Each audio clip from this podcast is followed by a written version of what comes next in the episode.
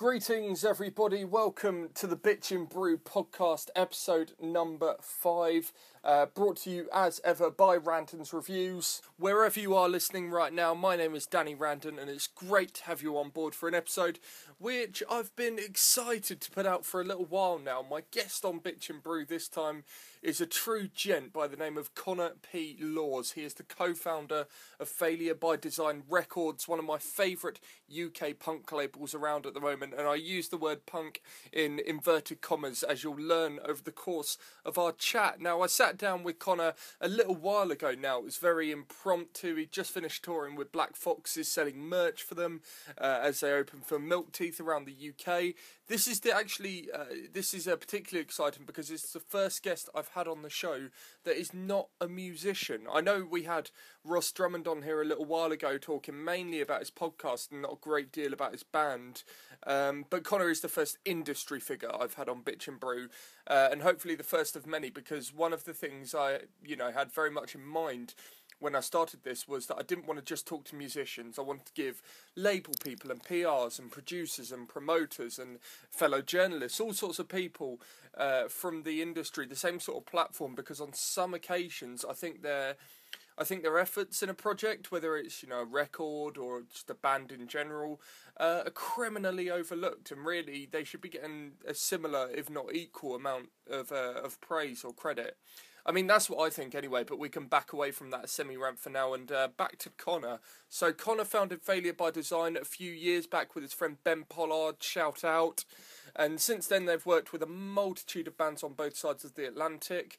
Uh, to name a few that you may be familiar with, they signed Boston Manor once upon a time, uh, Fox and the Law, Weather State, Acid Tongue, Swim Good, Gunshy. Uh, they've got a brilliantly varied roster, which we'll be going into at length over the course of my chat with Connor, uh, which probably lasted about 45 minutes. Uh, on top of that, we flicked through some sort of noughties nostalgia at the start of the podcast. Uh, I made a little trip to CEX before I met up with Connor, the pre owned multimedia merchant that it is, and picked up some CDs for cheap, so there's some debate over those. Uh, there is a lot of sort of hashtag business talk in this, but it goes off on some funny little tangents, and I really hope that some people out there can take something away from this because Connor is a really smart guy who has worked hard to build the the Failure by Design brand. Um, I don't want to give too much away before we dive in, but once you've heard this, keep an eye out over the next couple of days on Ranton's Reviews, the blog that hosts this very podcast, of course, uh, for a new feature I'm starting on there called The Numbnuts Guide 2. Uh, followed by an ellipsis and then the subject matter, which in the first case will be failure by design. Um, I'll be breaking down their roster, taking you through some of the key parts in the label's history, and I'm also throwing together a playlist of the top 10 FBD tracks. So, rantonsreviews.blogspot.com is the place for that. That'll be there in a few days' time.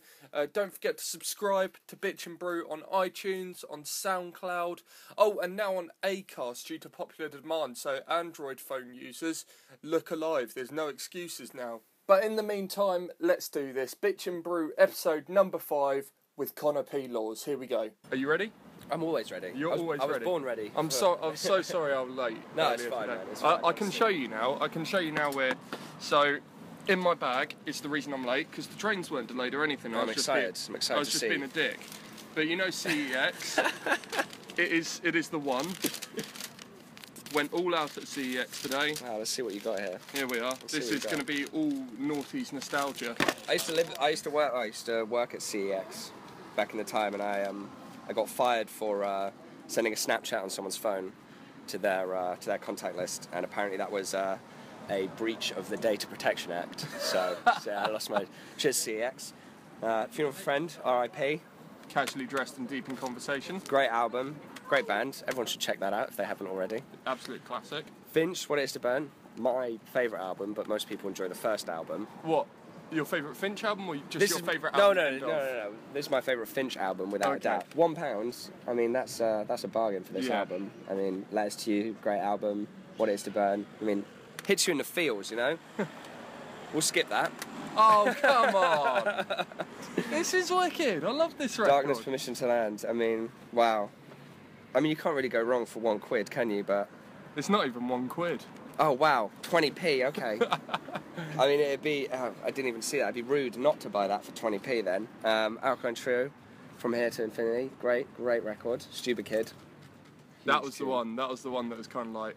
2001. Jesus. I, I, I mean, you know, I, I, I quite like Alkaline Trio. I've never like. I feel a little bit ashamed to say I've never gone in on like one of their records. Yeah.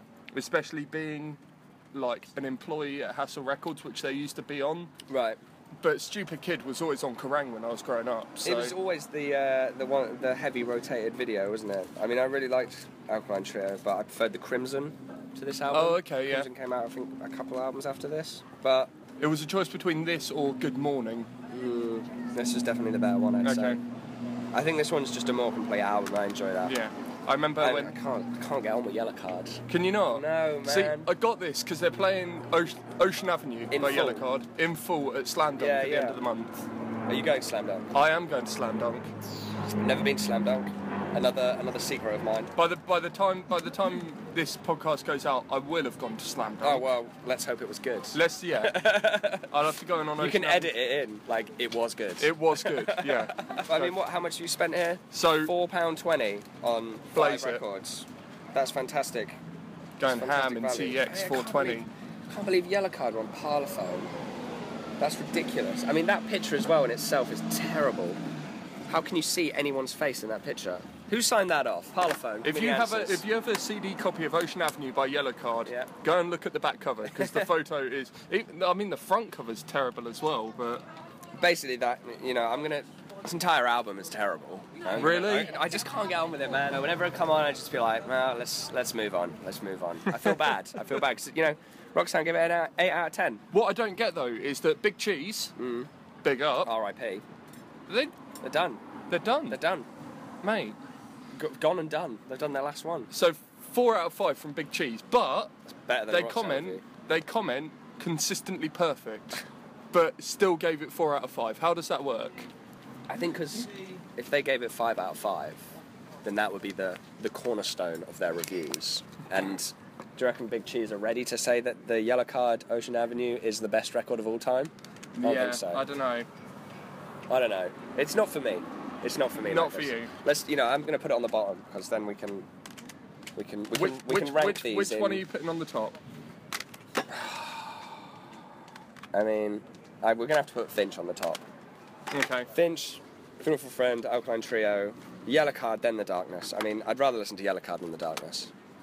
But why? No, Well, I just, I mean, they're, they're good. They're good songwriters, but again, it's just not for me. It's like my mum loves it. If she loves the darkness, then I mean, it'd be great to go to a darkness show with her. But I wouldn't. I wouldn't choose to go to a darkness show. No, my, my, my dad went to the Last Darkness tour, and uh, I haven't told this story on the podcast yet, but a couple of weeks ago, uh, well, by the time you hear this, a couple of months ago, Oh, my dad got married. well, congratulations. Um, and at the end of the ceremony, after they signed the register and took all the photos and stuff, I believe in a thing called love came on. uh, I believe in a thing called love came on the PA, Yeah. and we handed out about 40 inflatable guitars and Oh microphones, And everyone. and everyone had a dance. See, that's fantastic. That is fantastic. I thought you were going to say we handed out 40 copies of the record because you could buy it for for 20p in CEX. There was so many copies of this. So I haven't actually introduced you. So you are Connor P. Laws. Connor P. Laws, don't forget the P. Don't forget the P. it is P good. Pretty good.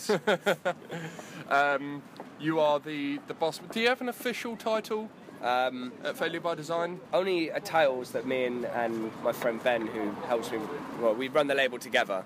Um, I guess we give ourselves titles. He's I can't remember what he's given himself, but I, I, I just have top man, Top man. top man, like top cat, but top man.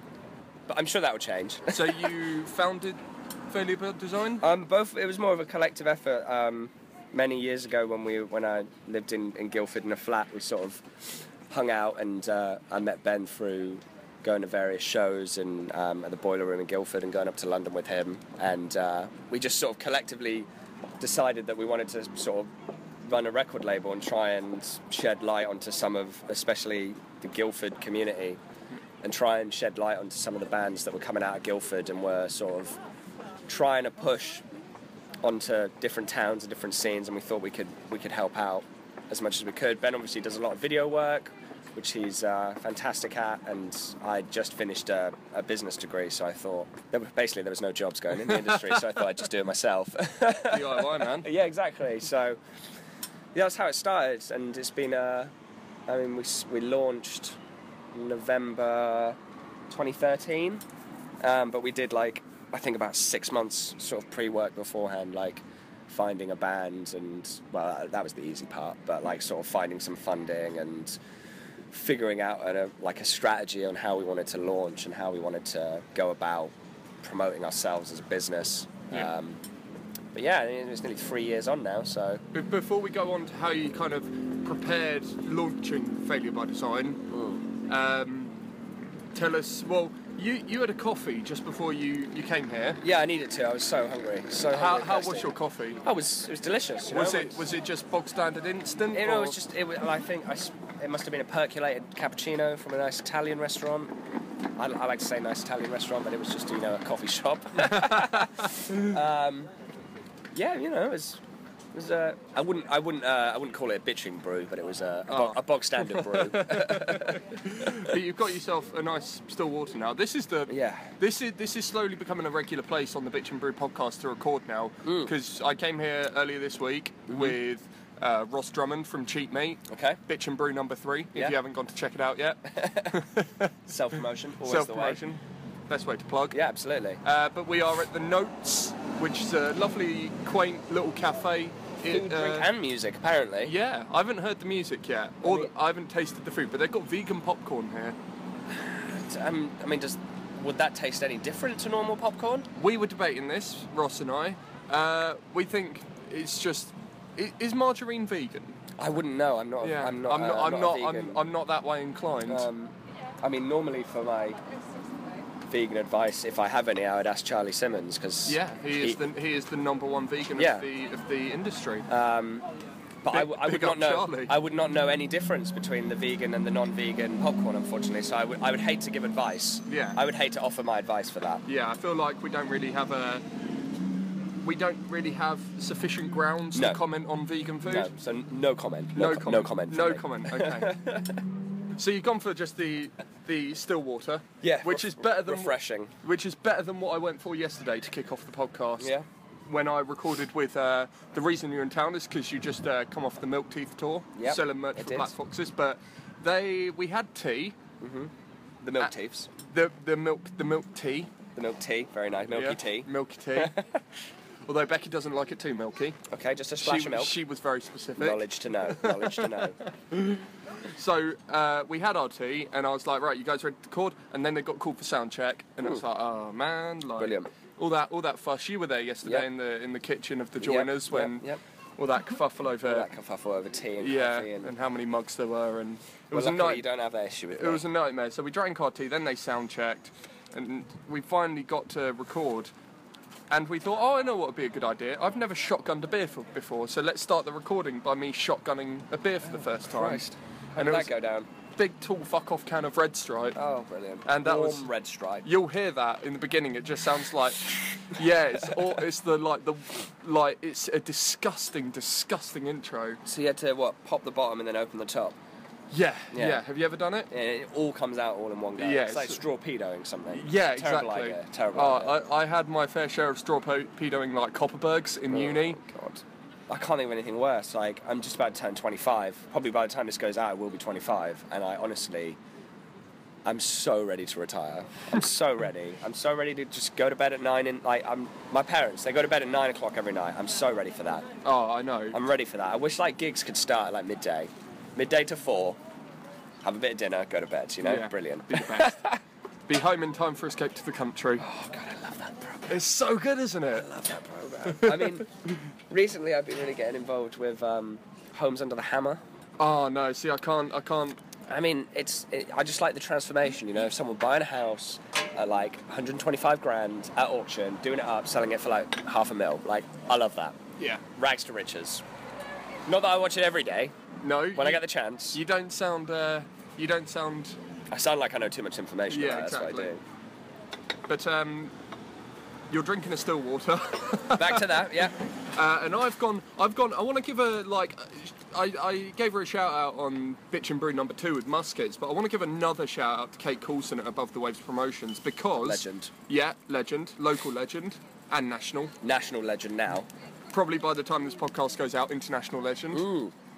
Galactic legend. galactic By the end of the year. That's the that's the uh, that's the way she needs to go.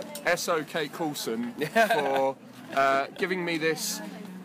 I'm, I'm going to sound like we're sponsored by Twinings because I mentioned Twinings in every single podcast, but it's just the, the stuff I drink. Twinings gingerbread green tea. It's fine. You know, I got. A, I think if you got sponsored by Twinings, that'd be great. I mean, a couple of years ago, um, me and Ben were trying to get a sponsorship from PG Tips. Oh, right, yeah. I mean, it's amazing that I haven't even thought of this so far, and we're this far into the podcast.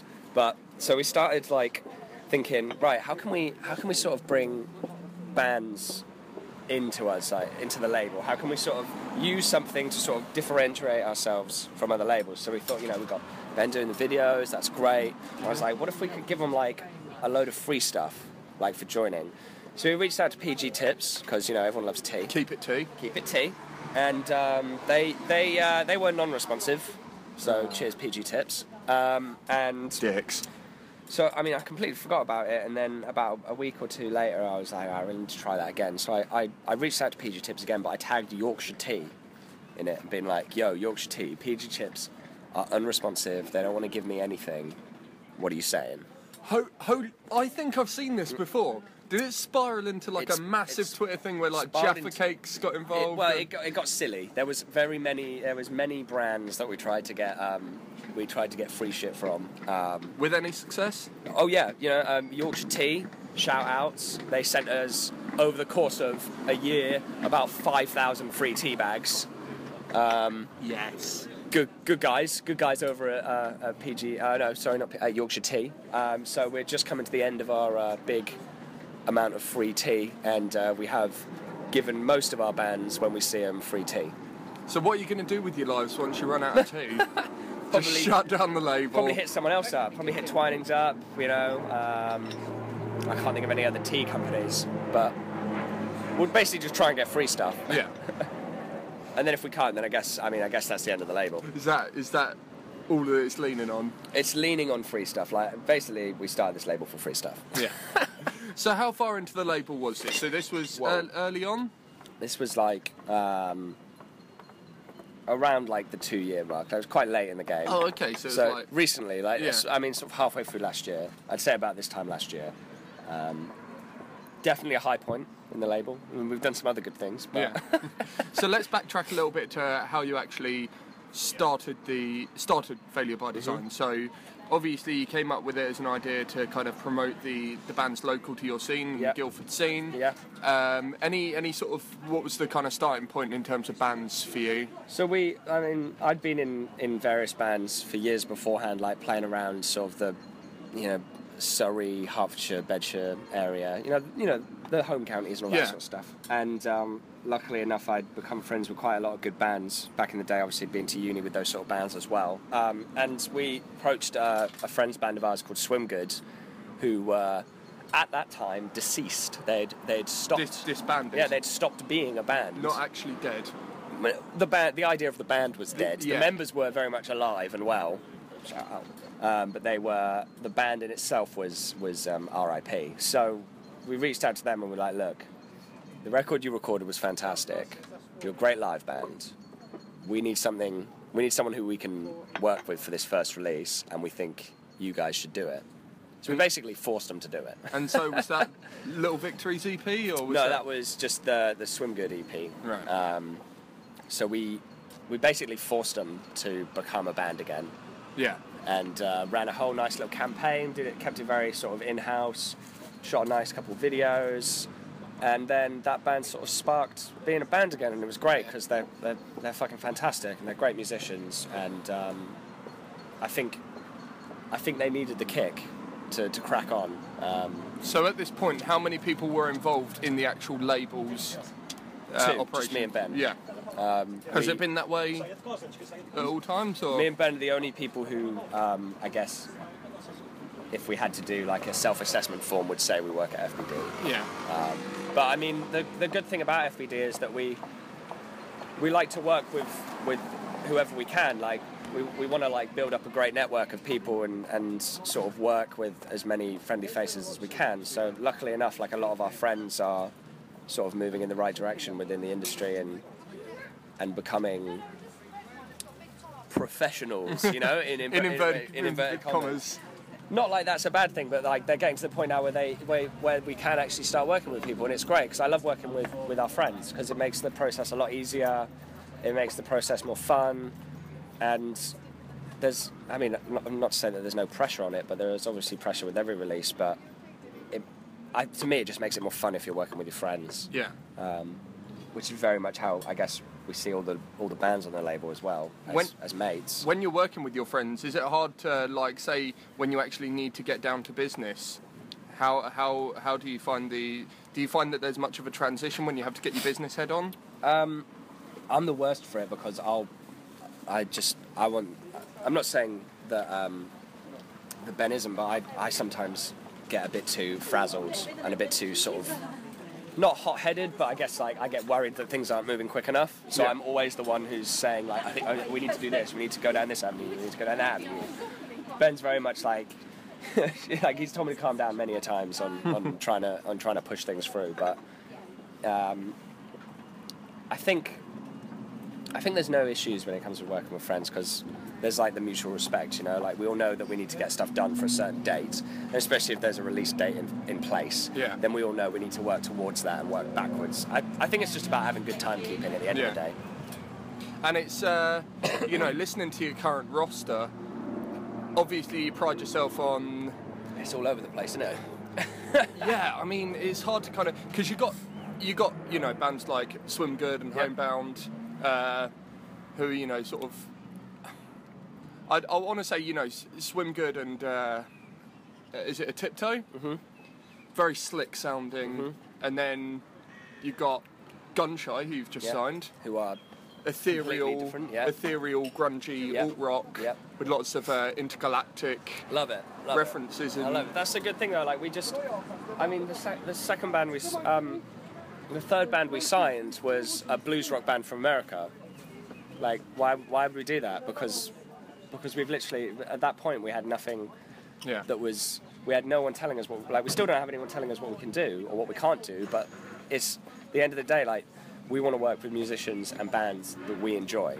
And if we, both of us, me and Ben, can sit down in a, another inverted A and R meeting, you know, Yeah. if we can sit down in one of our houses and listen to a band and go, "Fuck, that's amazing," and we both dig it, and we can, you know, financially afford to work with that band, then it doesn't matter what sort of music they do. Like, it was a like the Fox and the Law campaign was a stretch in everyone's um, departments. Like we worked with Wall of Sound for the PR, and they'd never done like a blues rock band before.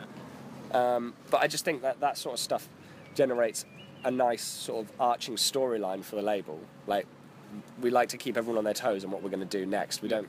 I don't want to ever um, get to the point where people can figure out who we're going to sign before we sign them, Yeah. before we start working with them. Unfortunately, though, with the with the age of Twitter, I end up chatting about most of the bands we talk with too much before we. so they even, kind of Oh, like, see it I, I mean, if you go through all my tweets, you'll end up finding, oh, that's why they worked with that band because Yeah. Connor was banging on about them for about a month. But then a month prior before that, Ben would have been like, Connor, no, you really will like this band. And Yeah. I'm like, no, man, no, I can't I can't get on with that band. There, there are there are like a few people out there on Twitter that you kind of listen to, or like you kind of follow. Yeah. You know, because they're your mates or whatever. But like at the same time, you you follow them because you know that if they throw a a band your way or like just give a band a tweet, you Yeah.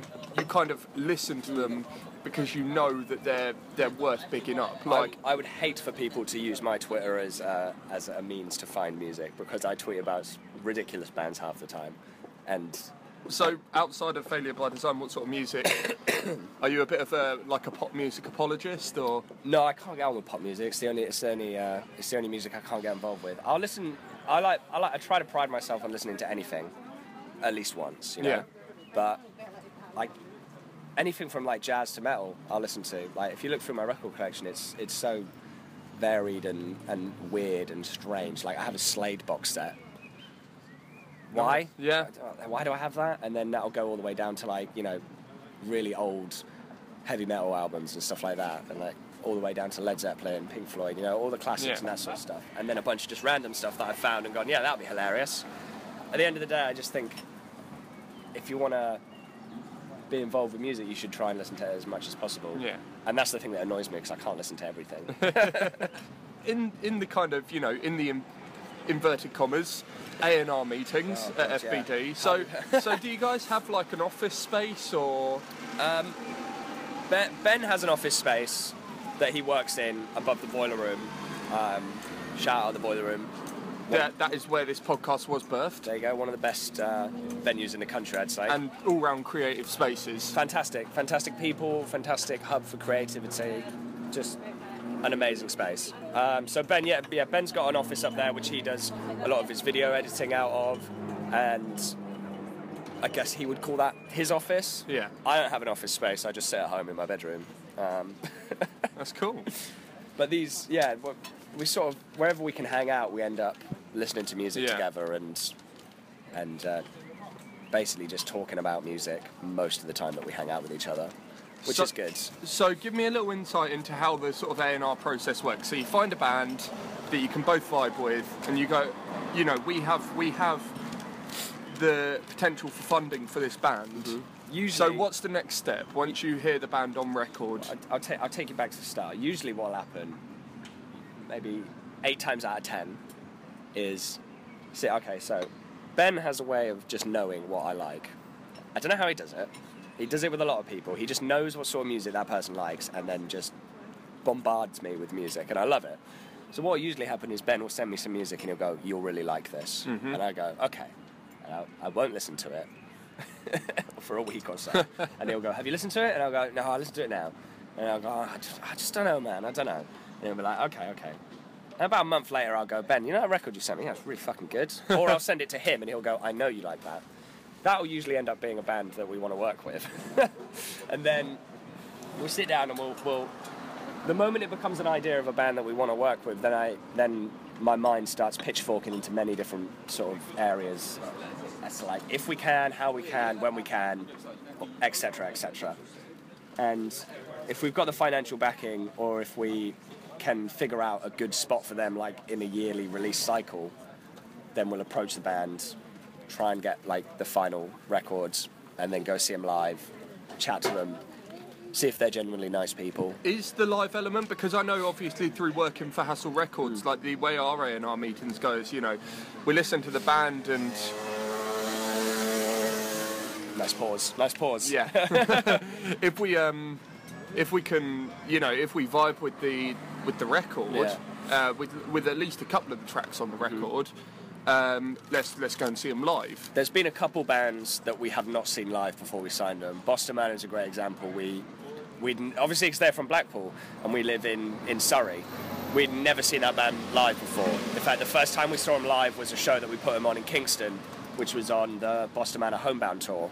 That was that was the first time we'd ever seen that band live, and we'd started working with them about two months before that. That's nuts. Um, but the beauty, the beauty now is like, you've got you've got YouTube, you've got the internet. Like Yeah. these bands will have played live before, and if you can't physically get to a show, like with Fox and the Law, we just found them online, saw a live session of them, and thought they're fantastic. Yeah. Like it, it obviously like it makes sense to see that band live before you sign them, but sometimes it's difficult to actually do that. yeah. So as long as, in my eyes, as long as the record sounds great, and as long as they're nice people, then you know that's the three. That's two out of the three elements that you need. I think why the live element is so important to a lot of indie labels these days is because, um, you know, from from doing my, I, I did my university dissertation on like the, the more industrial impact of illegal downloading. Yeah, and, yeah.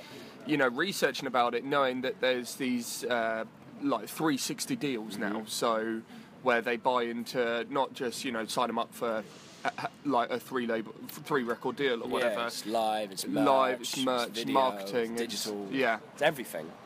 So I think that's why live is so. Im- I mean, I so guess a lot of bands make their money live now, and with merchandise, and especially on the level that we work with, like getting, like to be honest with you, like getting that band out on tour is make or break. Yeah, Like you, you can see it from Boston Manor. Like they went out and they toured with some fantastic bands, and it has done them the world of good. Like Absolutely. they've gone on to fantastic things, and they will continue going on to fantastic things. And it also helps like with with some of the smaller bands that we work with, like um, like when we brought Fox and the Law over twice from from the states, like that. That sort of raised their, that band's profile to the point where people came back and saw them the second time round. And um, now the frontman is in another band that we're working with called Acid Tongue, and he's been touring all around Europe, the UK, Yeah. and people have been going nuts for it. It just it makes sense for for the bands, especially that we work with, to get out as much as possible. And how important is it for you to not not be sort of misconstrued as a as a strictly punk label? Like, because there are there are a lot of sort of, uh, you know, UK indie labels. It's, I mean, it's great to see them, you know, blossom and build a roster of bands. But there's a lot that can kind of get misconstrued as being strictly punk and Yeah. elitist to other genres. Yeah, I Um, think it's like that's. I personally, I, for me, it's.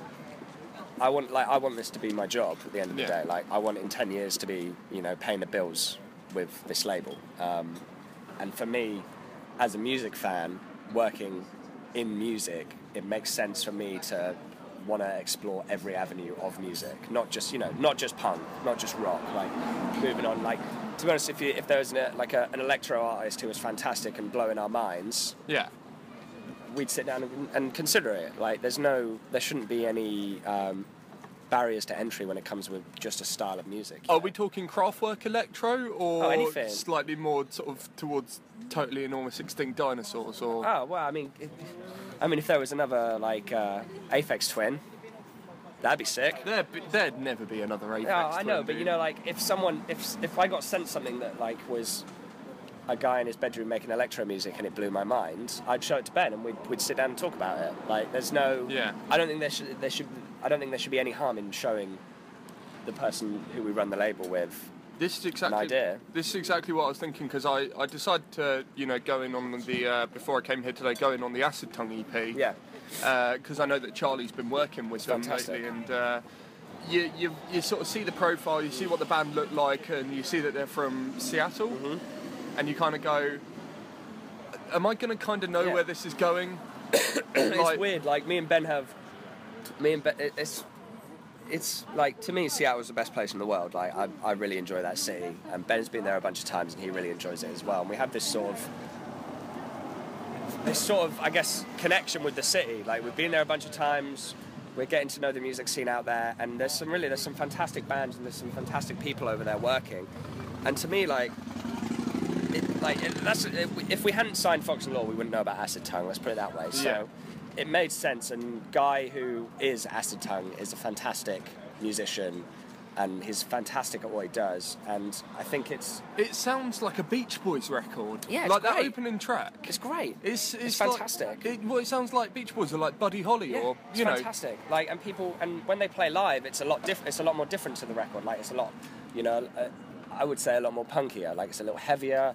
There's a lot more groove behind it. Like, they sit back and they actually sort of let these songs sort of develop in a live setting. It's more than three minutes twenty when they play live, um, and they're just, they're just, they're just fucking great. Like, I love that band. They're fantastic. Yeah. And I think a lot of people will once they, once they get a, like a full length out on, on wax. Like, people are going to really dig that band. Yeah. And here's the thing as well, like branching out into the. So you brought that record out on um, on cassette, On tape, you? yeah. Yeah. So. I mean, we were putting tapes out before. Uh, I don't want to like.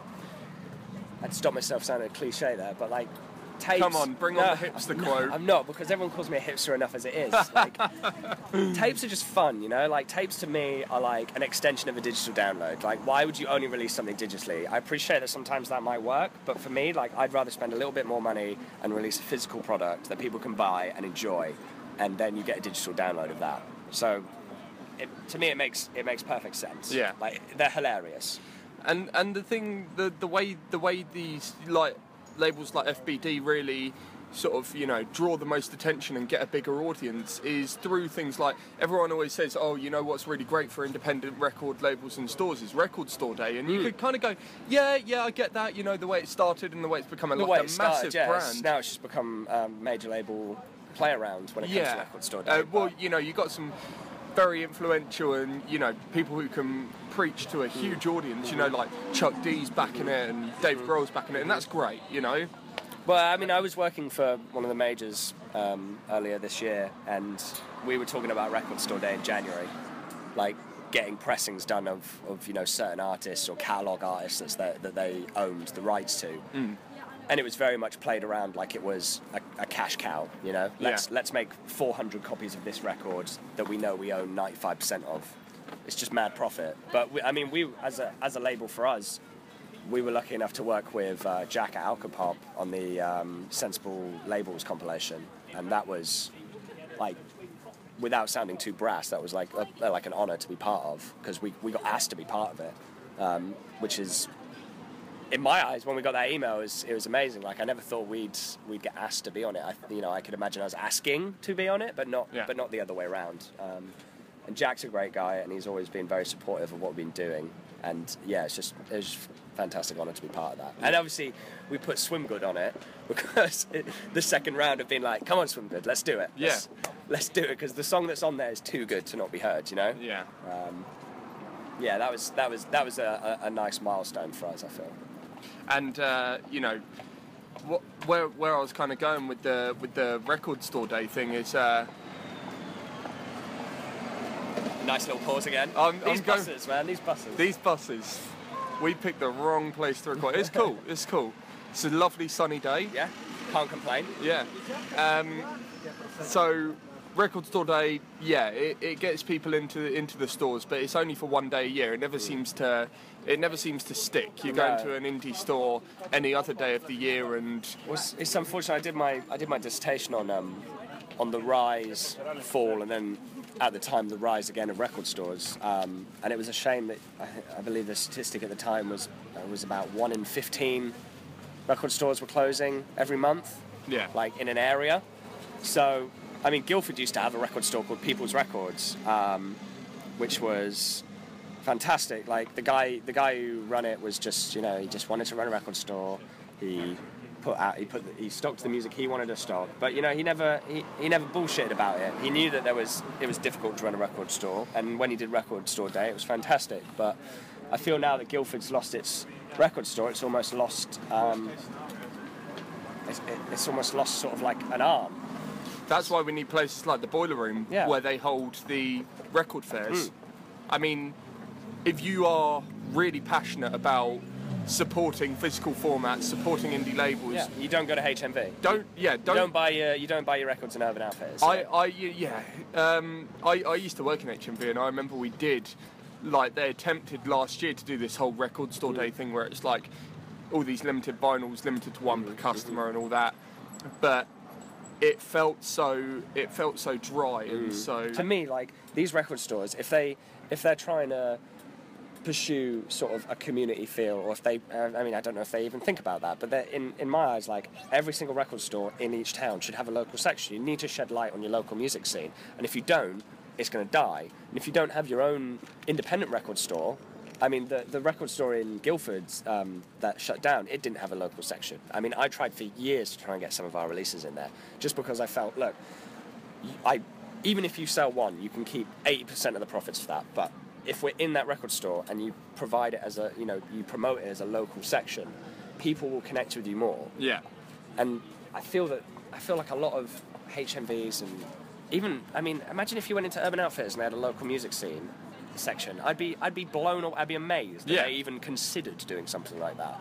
But that's why I feel if your local record store shuts down, there needs to be something else to sort of take that position to promote your local music scene. and that's why we have things like independent record fairs. Exactly. People are making their own zines. They're Exactly. making their own T-shirts. Exactly. You know, I, th- I think it's great because like you can. It doesn't even have to be a record store anymore. No. I I know that being in Portsmouth where I used to live, um, there was a there, there is a burrito place called Al Burrito. Great burrito stop. Yep, we all know it. All We all know it. We all love it. We all love burritos. I love a weighty burrito. Did did uh did Weather State play there? Yeah. Yeah, they played there with Milk Teeth, didn't Yeah. they? I played there a missed it. couple times. Yeah, and um, I love that place. Mm. And at the counter where you order your burritos, just behind the counter, they have like a little. Um, like Mm. think- a rack of CDs saying, guess check I- out this local music. And it it wasn't even like, there, there was a band there, I, feel so bad for not remembering their name. I'll put it on the end of this podcast and I'll go and In the research footnotes, it. it'll be there. It'll, it'll be in the footnotes, but this band from France who It's not sport, is it?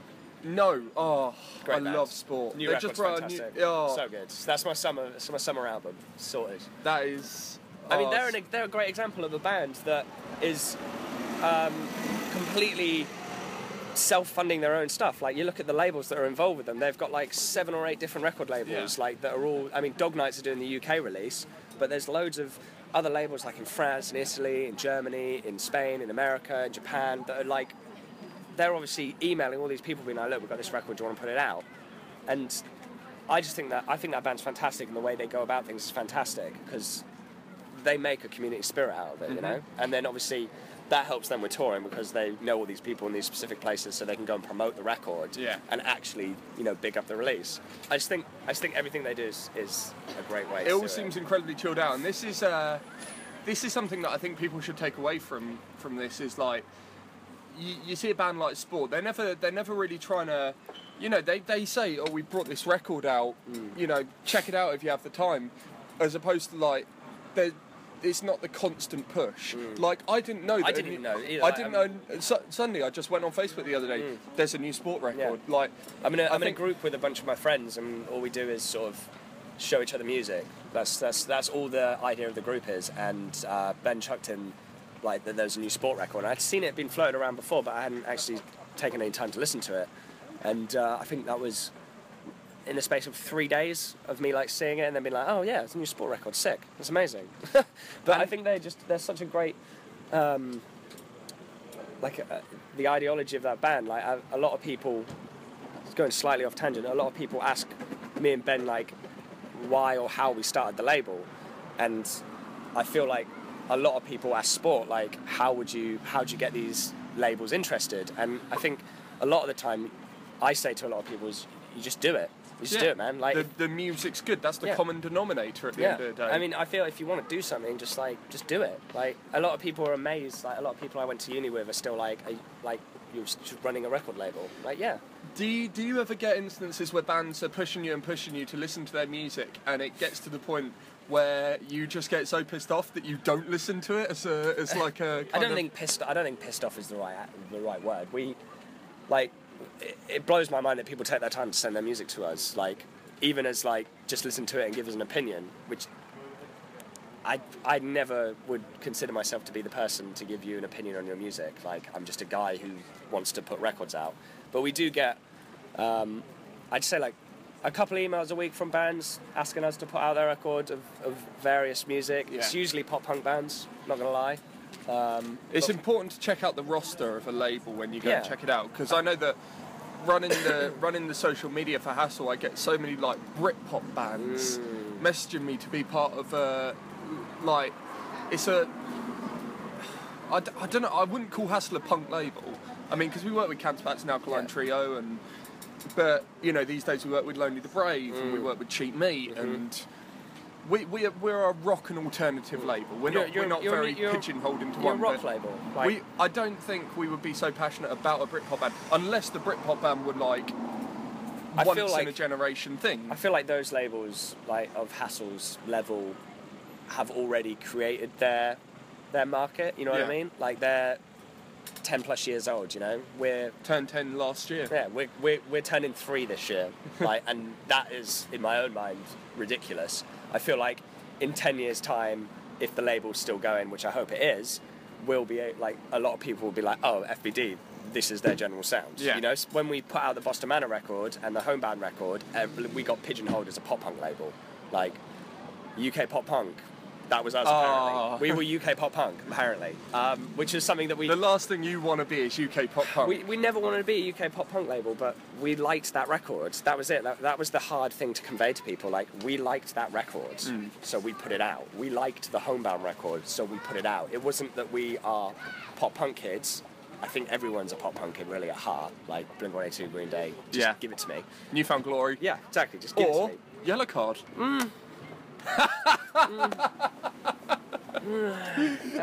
mean, take the first three, but like I do, yeah, I, I feel that that's the nature of the beast. Like you always get pigeonholed, no matter what you do. I think a lot of people were, uh, have been um, surprised at some of the signings we do, Yeah. but that's what I like. You know, that's what I like. Acid Tongue. That Yeah. must have been like people when people heard that, they must have been like, Well, people have been really enjoying it, which is the great stuff, which we were saying earlier. Um, but like I was saying, sort of towards the beginning, like we, like I, I want to keep people on their toes with what we sign.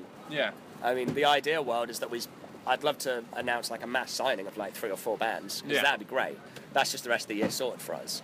Um, but it, yeah, at the end of the day, it's what we like. If we like it, we'll work with it. That's the fun. So, if anyone was to take anything away from this rambling about independent labels, Rambling about independent life, independent life choices. if anyone wanted to kind of take away from this and make a contribution to, you know, setting up their own indie label, what is what is the first step? just just do it. Just do it. Just do it, man. Like, I think a lot of people are scared of doing it or think it's. It, it, I mean, I don't want to do myself a disservice. They think it's harder than it is. Like, if you've got the financial backing and you really like a band and you want to help out, get yourself a cool name that's a brand new lyric or a brand new word. Anything to do with brand new in your name of your record label, I highly endorse that. Deja Entendu Records. Deja Records, fantastic, fantastic. That's name. done. Daisy Records, fantastic. It's in the bag. and then talk to that band, like convince them to work with you. That's the hardest part. Um, write, a, write, write a good contract where you can you can sort of make your money back and they can make their money back and put the record out and, and book a great show. Like just do it. Was that, that was the end. That is the just end. just do it. Just do it. man. Alright, mega, mega cool to have Connor P. Laws on the Bitch and Brew. Definite figure to follow when it comes to finding your feet in the industry. Some really great insights given into uh, how independent labels work. So thanks to Connor for that. Um, I should have mentioned at the beginning, apologies for the, you know, sort of abundance of background noise. We did record outside. It was a lovely day. Um, I tried my best to cut as much of it out as I could. Uh, but at the same time, I kind of, I kind of like the natural you know ambiance it creates so um, thanks to Connor and Ben at Failure by Design for making this happen. It wasn't discussed in the podcast uh, because it wasn't really a thing at that point. But FBD's next release is coming from a band called I Told You I Would Eat You, all one word. This is one for you fans of uh, emo slash post rock hybrid things like Foxing and The World is a Beautiful Place. I mean, they're so awesome. They've got an EP coming out on September 23rd. It's called I Am Not Your Fault. There are limited coloured vinyls, uh, cassettes up for pre order, uh, along with sort of all kinds of other FBD band and label merch. Uh, so the place you need to go for that is Failure